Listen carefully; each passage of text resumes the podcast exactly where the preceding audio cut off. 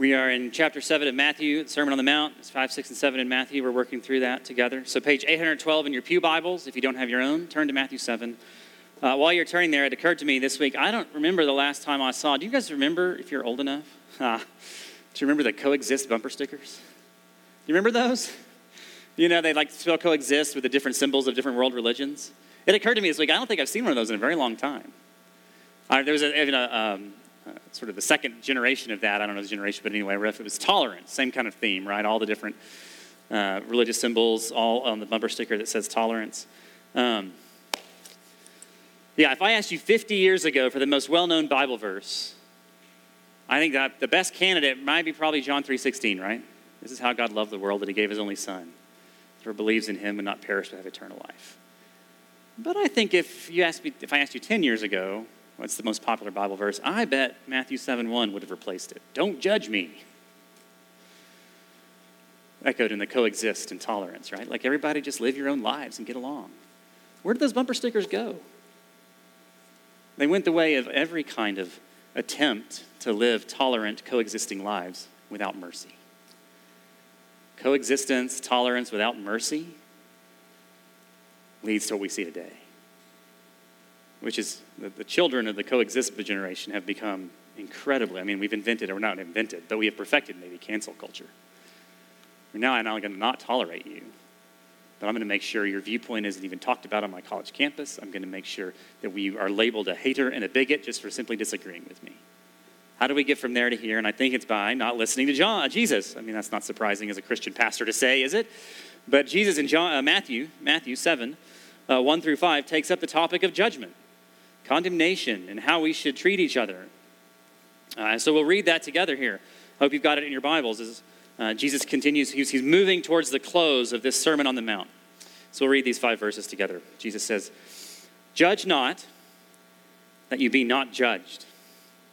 For with the judgment you pronounce, you will be judged, and with the measure you use, it will be measured to you. Why do you see the speck that's in your brother's eye? But not notice the log that is in your own eye? Or how can you say to your brother, Let me take the speck out of your eye, and there's the log in your own eye? You hypocrite. First, take the log out of your own eye, and then you will see clearly to take the speck out of your brother's eye. Don't judge me, man. Live and let live. And yet, Jesus will go beyond just that first summary command to give us wisdom on how to live in a world with disagreements and sin and brokenness, where there is a God who is a judge and who will judge us. So I think when we see uh, these verses together as we meditate together today, what Jesus is trying to say to us is that being merciless makes things worse. Being merciless makes things worse. Or if you want to make it a positive statement, the same, same idea positively, the merciful, if you're a merciful person, the merciful help us make progress. I think it was a, my attempt to summarize those five verses. The negative kind of way to say it is being merciless makes things worse, or positively, the merciful help us make real progress. As we consider this, this injunction Jesus has given us after he's told us how to pursue the greater righteousness that goes all the way down to our souls, right? From our hearts out, so that we are whole and, uh, and mature and then walked us through ways that we can go wrong by practicing our religious piety to be seen by others instead of by being seen by the Lord. He, he now gives us this caution to avoid this judgmentalism. And so that's the first thing we'll do is look at verses 1 and 2. Don't judge, Jesus' command. What does he mean by that? then we'll take up the questions he asks in 3 and 4. Why do we judge? And in verse 5, then, how do we judge well? How, do we live in a world where there, there really are specks in people's eyes, in our own? That need removing. So don't judge. Why judge? Judge well. Verses 1 and 2, verses 3 and 4, verse 5. Um, so consider merciful, help us make progress. Merciless, being merciless makes things worse. So, uh, first verse, first and second verse, first point don't judge. Don't judge. Judge not, that you be not judged. What is Jesus commanding us to avoid? I gotta, I gotta do some work. I feel like I must do some work to say what he's not saying first, because there's been lots of ways to misinterpret this. Uh, one of them that I didn't know about until I read about it this week, but it's bad enough that if you ever hear it, I just want you to know. Uh, one way of reading this is to say that we should get rid of all law courts. Like, We should just not have criminal prosecution. No human judge is competent to sit on a law court, and so they just be done with all of them. Um, and I'm just going to tell you, Jesus is not advocating for anarchy. And that's, that's what that position is, right? Jesus is not advocating that. It's a misreading of what Jesus says. Among other things, we know from Romans 13 that God has authorized governments with the power of the sword to decide and to um, establish what's right and oppose what's wrong. Now, they might do that really badly, and they might need reform, like ours does in many ways. Every human government will need reform because we are sinners. Every human judge will have his own sin or her own sin.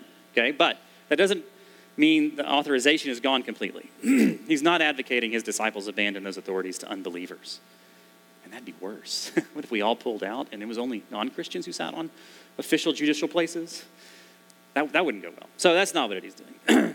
the more modern idea that I think is more popular among our, our, our, our, our age is that idea of tolerance and coexisting. He's, like he's saying, don't judge me, right?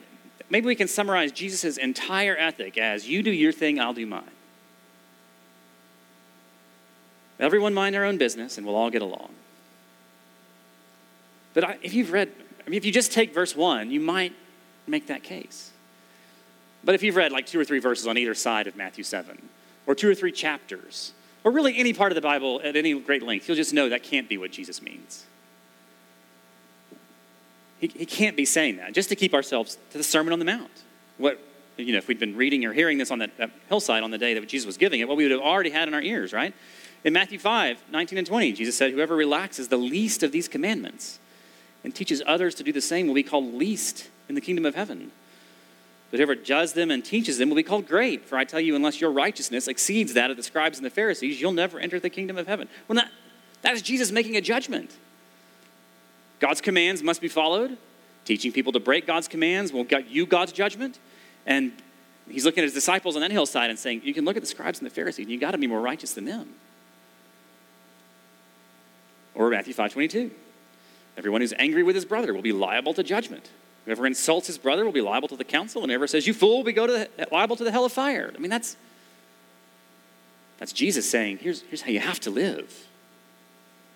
Uh, everyone in uh, 530 if you don't cut out sexual sin from your life if you're not going after your sexual sin your whole body will go into hell 537 if you don't just say what you mean let your yes be yes and your no be no that is evil that's a judgment To say something is good and something is evil is a judgment.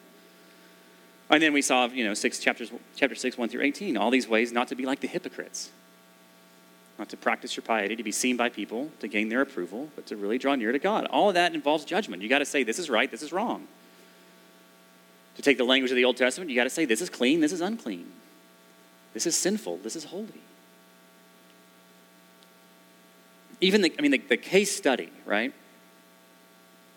That's really popular, very famous, right, of Jesus' mercy is the woman caught in adultery, and John is recorded for us in John 8. And even in that case, at the end of it all, right, Jesus says, Whoever has without sin cast the first stone, and they all walk away, and Jesus says, Well, neither do I condemn you. But then what does he say? Go and stop sinning. He doesn't say, You just keep doing your thing, and I'll do mine, and we'll all get along. He says, what? Adultery is sin. I'm not going to stone you now. Most of you, because of all things, Jesus is a lawkeeper, and without witnesses, you can't do that. And so it was an injustice from the beginning. But then he looks at her and says, Stop sinning. You need to repent. So even in the case study of mercy, which is where we're going, and I mean, it's where Jesus is going here in, in John, I, keep saying it, Matthew 7. Uh, even in the case study, like, even there, we see judgment happening. You got to say right, wrong, good, evil, sinful, holy. Okay, so that's Jesus, but maybe he can do that because he's Jesus. But, but us? What about us? We certainly shouldn't do that, right? No. Even just to stick with Matthew, Matthew 10, in Matthew 10, Jesus will send his disciples out into the villages around to go preach the gospel, of the good news of Jesus. And he tells them that if, if a house receives them or if a village receives them, great, stay there, teach the gospel. But if they reject him, if they say, we don't want to hear you, get out. And as they leave the town, or they leave the house, they're supposed to shake the dust off their feet as a sign against them. Like, we don't want anything to do with your rejection of Jesus. That's a sign of judgment. Or Matthew 18, starting in verse 15, he, he tells us how to handle sin among the community, among, among Christians. If someone called a brother sins against you, you're supposed to go show him his fault. And if he doesn't listen to you, then you go bring a couple of witnesses to con- confirm that it's not just your perspective, but multiple people actually think this brother's committing a sin, and if they won't even listen to them, you tell to the whole church. And if the whole church agrees that what this guy's doing is a sin and he refuses to repent, you're supposed to cast him out. Treat him like a, in Jesus' language in Matthew 18, Gentile and a tax collector, which on this side of the resurrection means uh, excommunicate, not a Christian, not a brother, not a sister. We're, we're supposed to exercise that kind of judgment. Jesus explicitly authorizes it. It's, it's all just in Matthew. Every book of the New Testament has some element of judgment in it. I mean, the apostles, Peter, John, Paul, James, Jude, every one of them, in part, their letters are writing to say what you're doing or believing or loving something in your church is wrong and needs to change. So if Jesus meant live and let live, he didn't live it very well. He didn't tell his disciples to do it very well. And the apostles certainly didn't do it. That can't be what he means. I'm laboring this because I think we've really got to believe that that's the case. Because our culture and Satan would love us to be silent and meek. Our culture and Satan would love us to keep our mouths shut and buy this lie so that we just don't tell people. The way they're living, the things they're thinking, we'll send them to hell.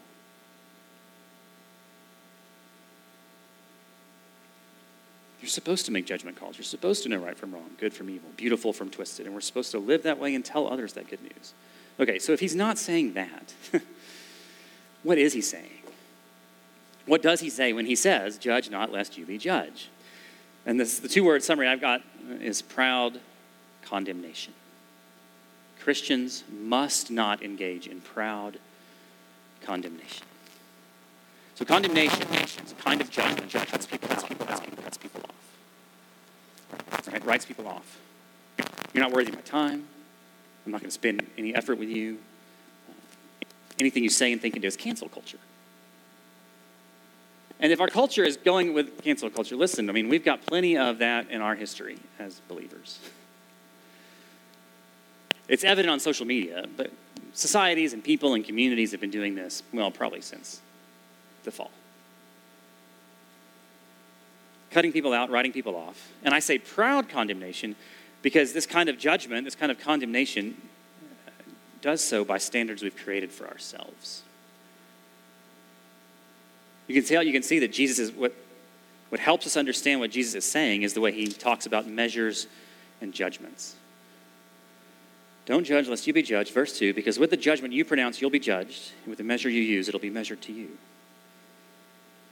So when you think about what's right and wrong, good and bad, holy and sinful, what measure do you use? What standard do you apply? And the problem we've got is that we're just always making up our own. We've got our family customs, we've got our church traditions, we've got our community standards, and you know some of them can be good in their place. But we make our own standards and then we apply them to others as if everyone must conform to what we expect of ourselves or we think it has to happen in our family. Uh, we make our standards and then we enforce it on others and we proudly condemn them when they don't do what we want them to do. They're, they're being God. They're not, they're not trying to represent God. The, the thing Jesus is warning us against is instead of representing God in his ways, we start trying to be God and make up our ways. So, we, just to start with the illustrations in Matthew, we can see in Matthew regularly the scribes and the Pharisees are the people who do this. They cut people out because they don't meet their self made standards. So, Matthew 9 11, Jesus is eating with tax collectors and sinners. He's, got a known, he's at a dinner party with known sinners, and the Pharisees and scribes come up and say, Why is your teacher doing that? He shouldn't even be eating with them. Of course, if you know your Old Testament, you know they, they've got like two or three steps. You've got two or three steps back from that, you've got some, some case. But the rule they have is not the rule that, God gave. We're supposed to encourage and engage with people. Um, you have to be clean to enter the temple. You don't have to be clean just to eat a meal together. They had taken the rule and expanded it way beyond what it was meant to be. And so they have a self made standard, and then they cut everybody else off from.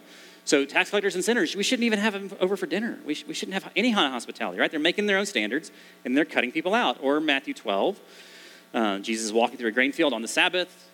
The Ten Commandments prohibit work on the Sabbath. So, what are his disciples doing? They're hungry, so they, they pluck a stalk of grain, they rub it to get the sunflower, basically the sunflower seed out, and they're eating the sunflower seeds as they walk.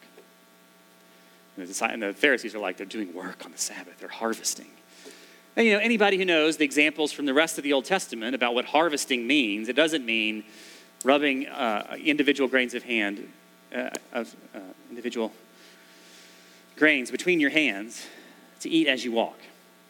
But they've got their standard. They've elevated it to their own law, and now they're going to cut people out. Right? It's proud condemnation. And Jesus' basic warning is like in verse 2 is that this kind of overcritical, harsh, merciless condemnation will come back on you.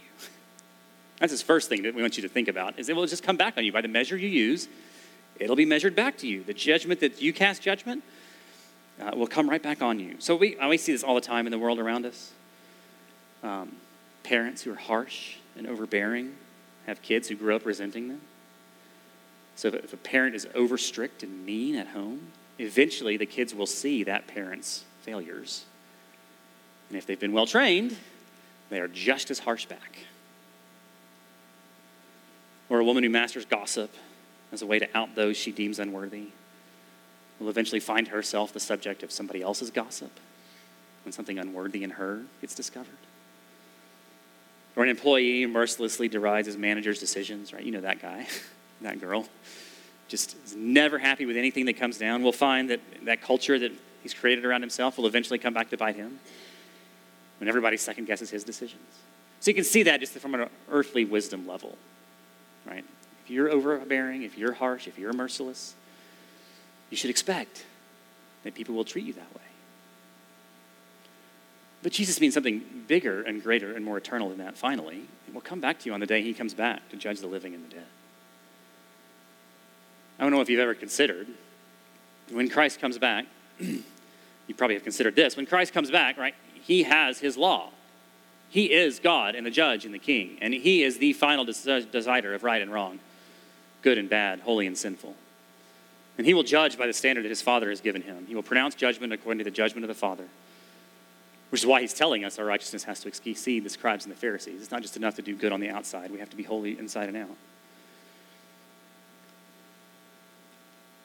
Set that aside for just a minute and just imagine that he just judged you by your own standards.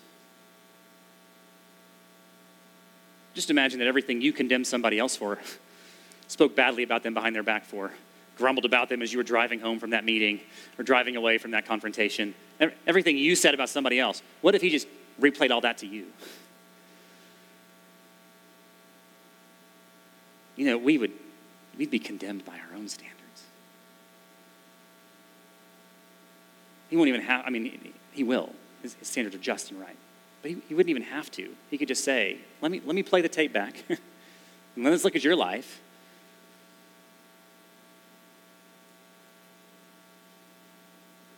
Beloved, if you don't know what it means to be cleansed from your sin, apart from whether you think Jesus is a good and holy judge, which he is, apart from that, just, just examine yourself by your own life and your own standards. And I would encourage you to ask God to help you, as we're about to see, to see those things, because we don't see them very easily. So ask God to show you, and that's going to be painful. the good news in that pain is that the standard that we have received from God is holy and good, and Jesus died because we can't meet it. I mean, He's the one who lived up to the standard the Father set, who lived a sinless, perfect life. And then he died take our judgment for us. That's part of what the supper means, reminds us of. So we're the people who expect mercy because we know we can't get there without it. So if you're here and that's not you, if you, have, if you don't know that mercy, friend, look to Christ and live. Look to Christ and be forgiven. Confess those sins. Put your trust in Him. And then, as we're about to see, uh, ask Him to even show you the things you're not aware of. Because that's what we desperately need. Now, what Jesus is trying to, the, the way to get out of this proud condemnation isn't to, to throw off all restraint and say, well, fine, everybody do what they want, and I'm just going to ignore it. That does not do good for the world. No, the way to get out of this is to see our sins first.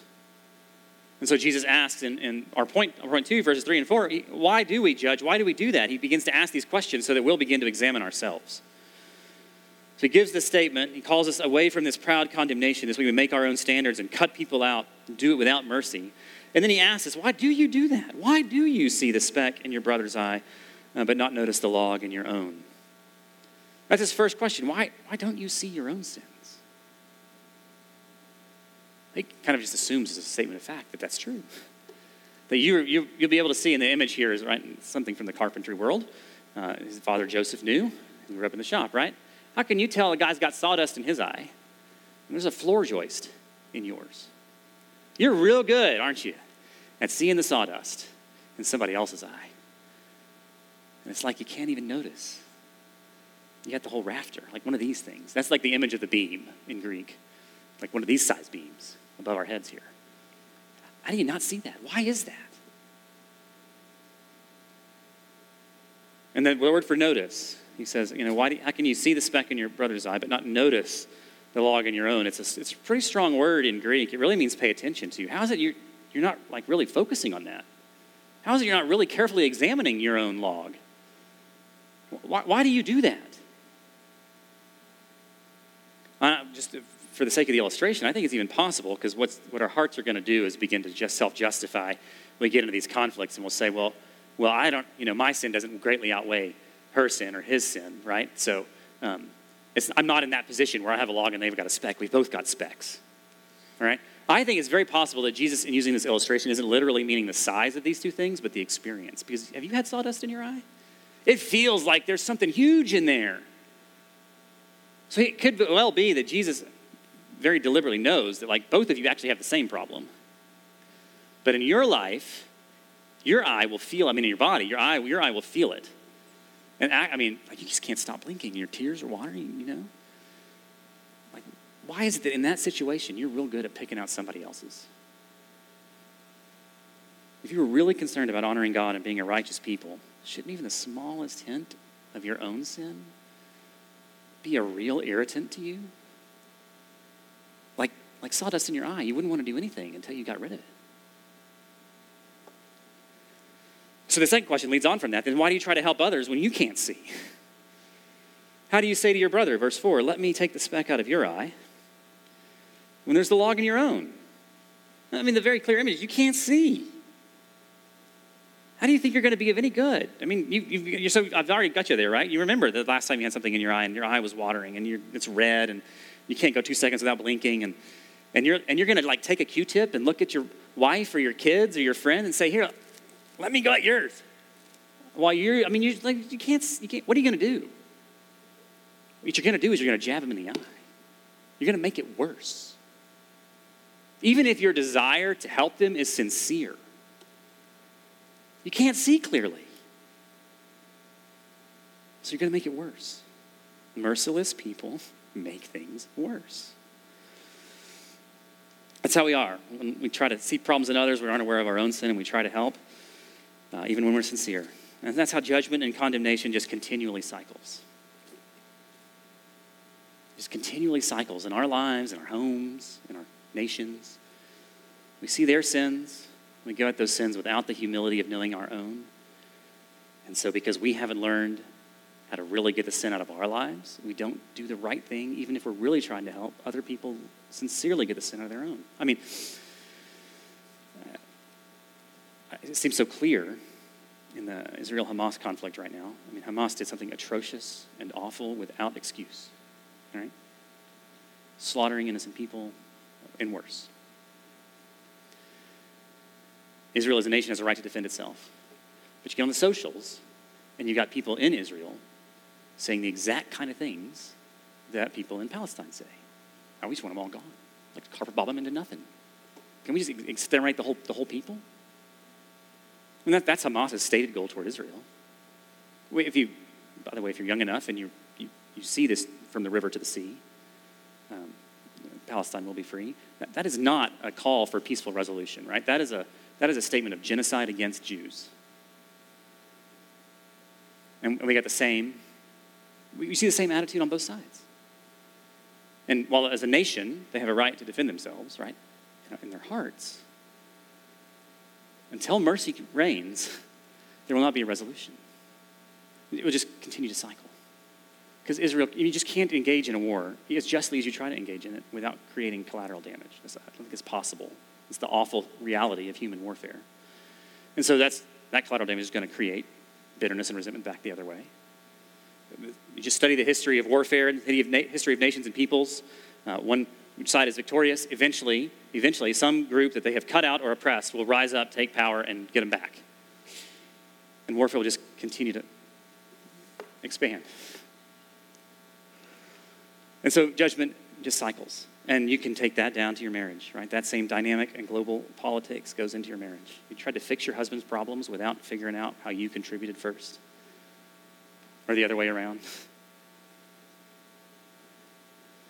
Uh, have, you, have you gotten onto your kids for sins you committed when you were their age?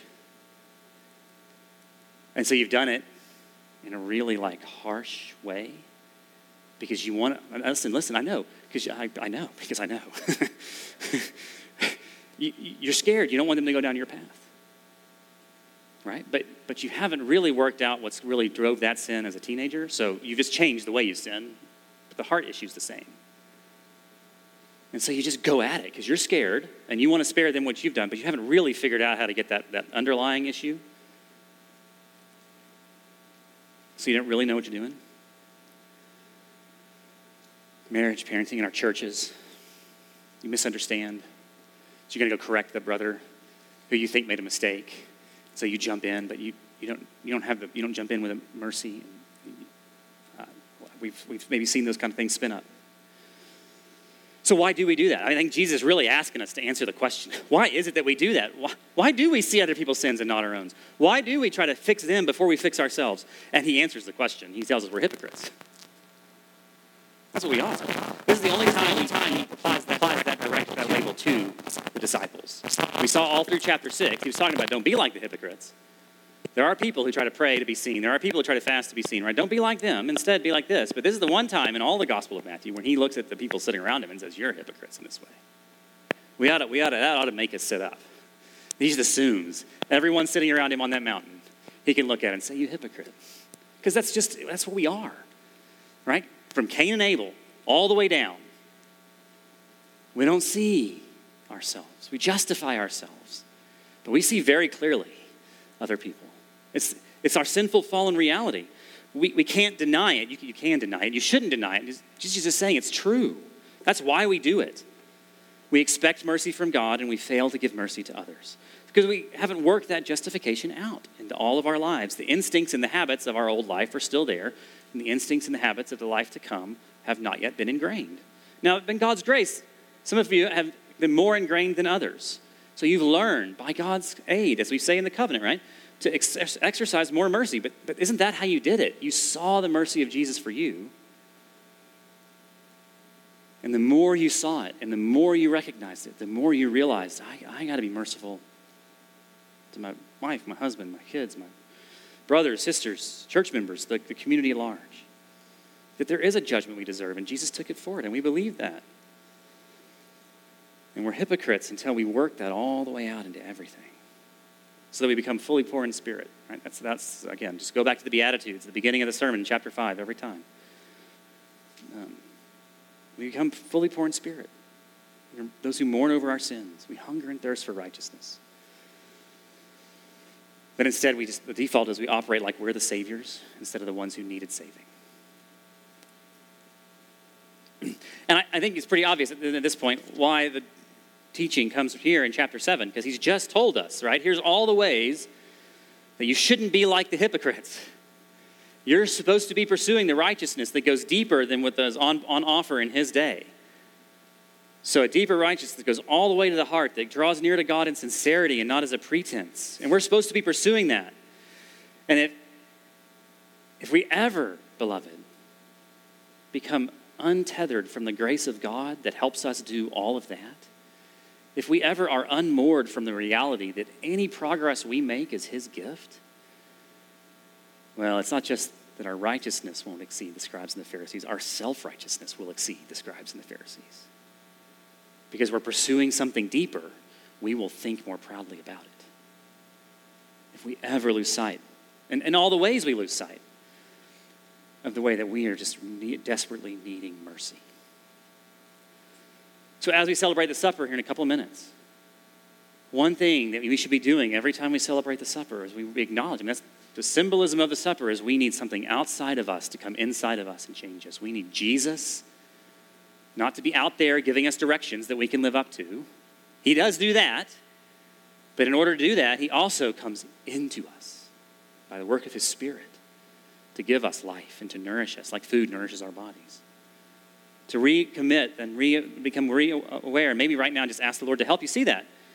We are desperately in need of mercy. We need to be the people who've been given mercy in every area of our life and know it so that we will be merciful people because when we're merciful people, it will actually help make progress.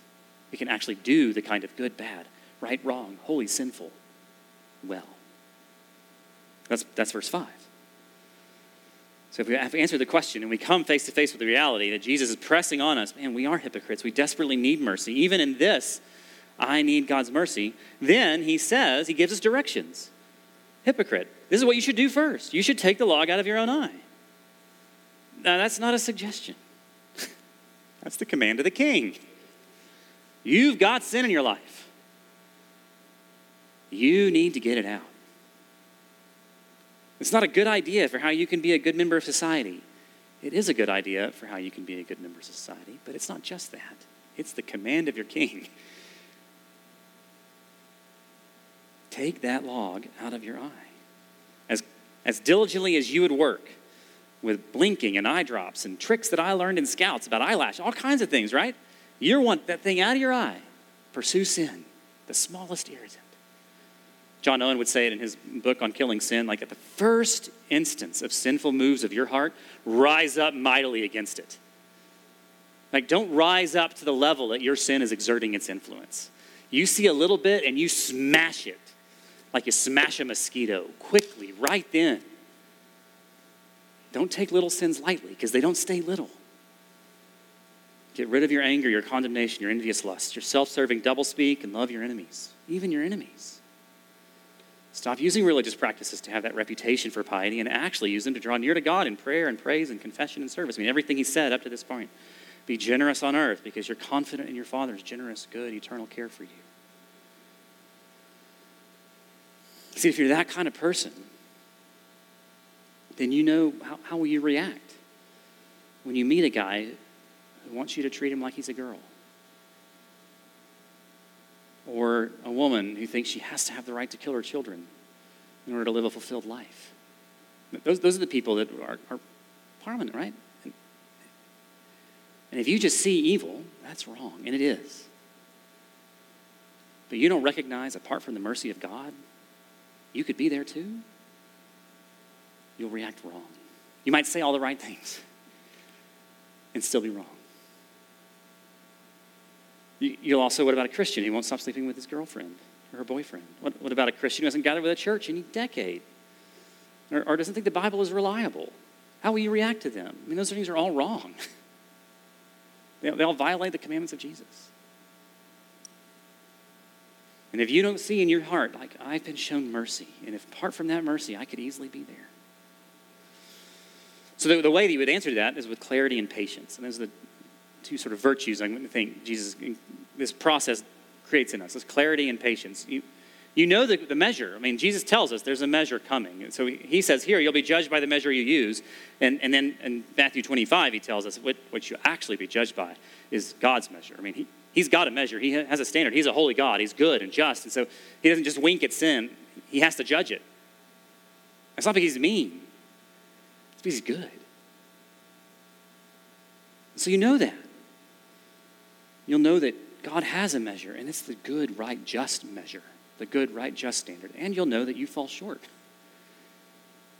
And so you needed mercy because Jesus' body was broken and blood was shed for you. And so uh, when you meet with a non Christian, somehow you'll be clear and patient. You'll, you'll have an attitude, you might say these very words, right? Like, Jesus will crush that sin.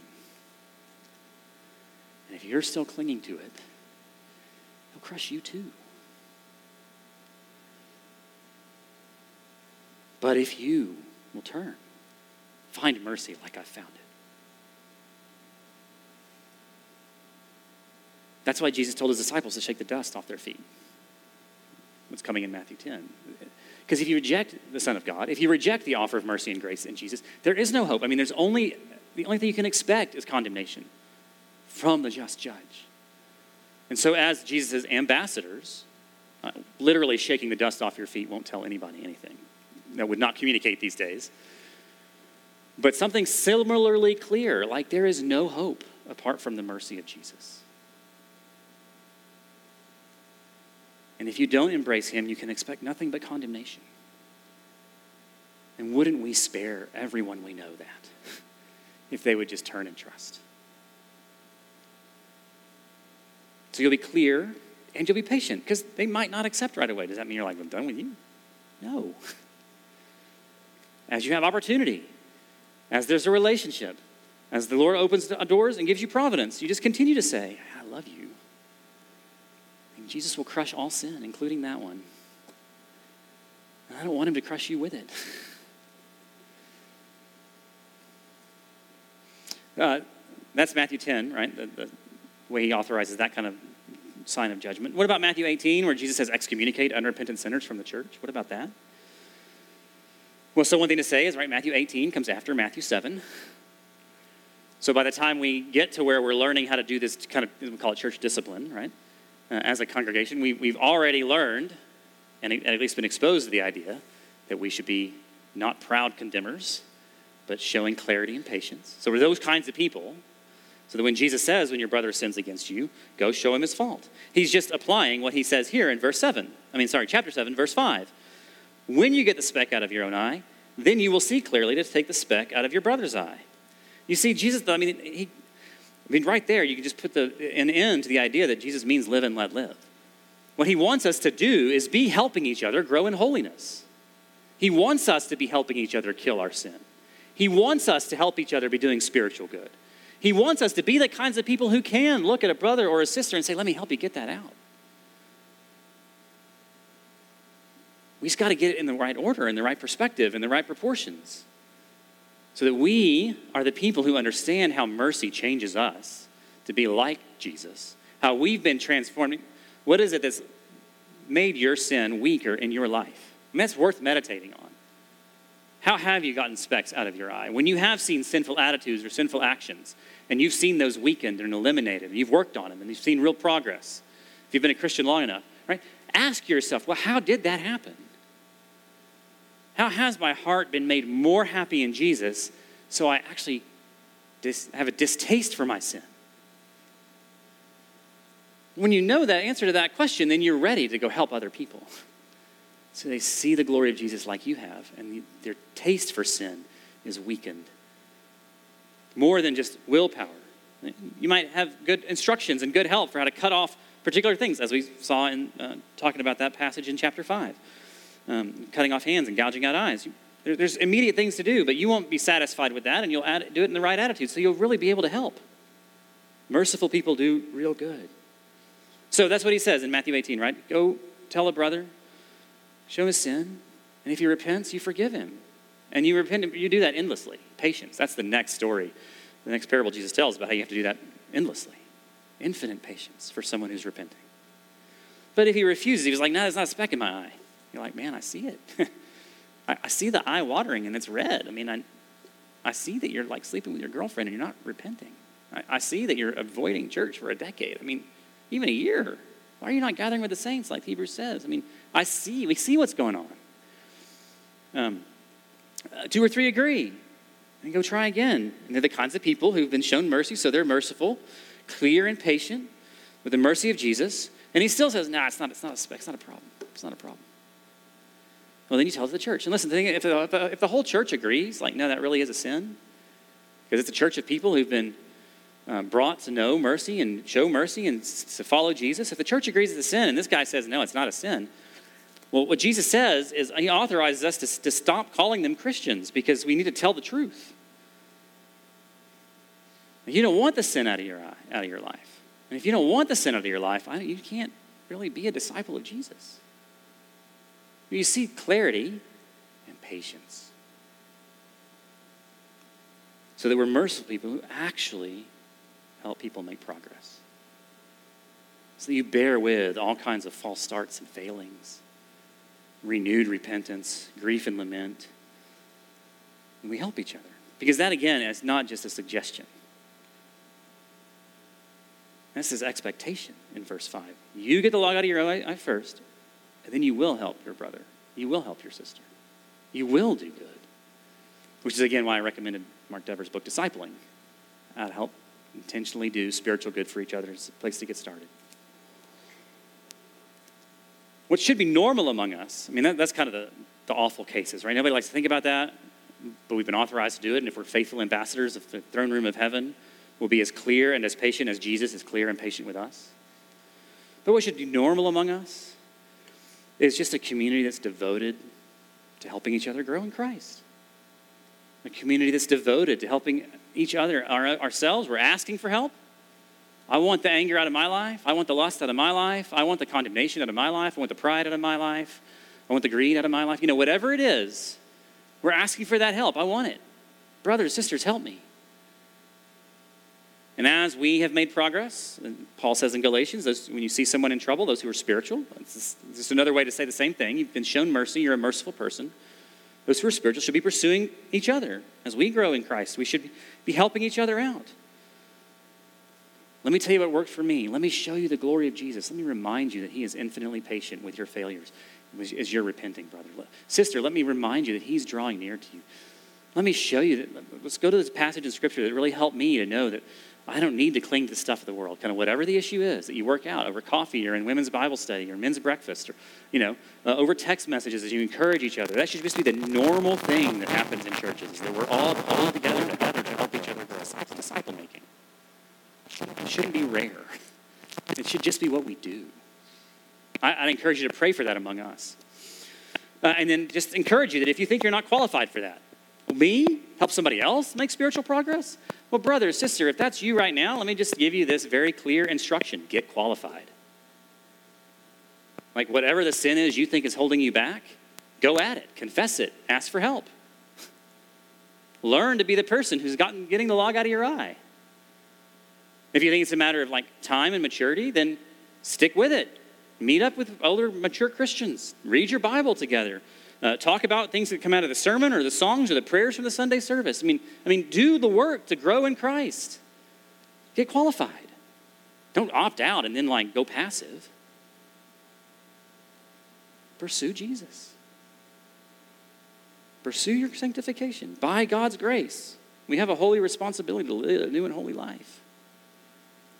And, and then I just say, don't over, underestimate what happened in you through the gospel. So, what, what qualified doesn't mean is advanced theology degrees and hours of counseling certifications. No. God works through ordinary Christians just like you guys. And I know you guys. I, I love this church and I love the members of this church. And I would just say that you guys are qualified. You're not all qualified in all the same ways, but all of you who've been walking with the Lord at all, and I've had conversations with me. I mean, I know you love Jesus, you read your Bibles, you want to grow in holiness. You're not perfect. You have plenty of sin in your life, and that in itself will help you. When somebody deals with greed and you're also dealing with greed, you can say, Yeah, I don't know how to make free from that one. But let's pray about that together and go find some help together. Because people who've been shown mercy, who are merciful, can make real, help others make real progress. He's given us the gospel. He's given us his spirit. He's given us each other. We grow together in the grace of God. Let's renew that. Celebrate his mercy to us by celebrating the supper together. Let's pray.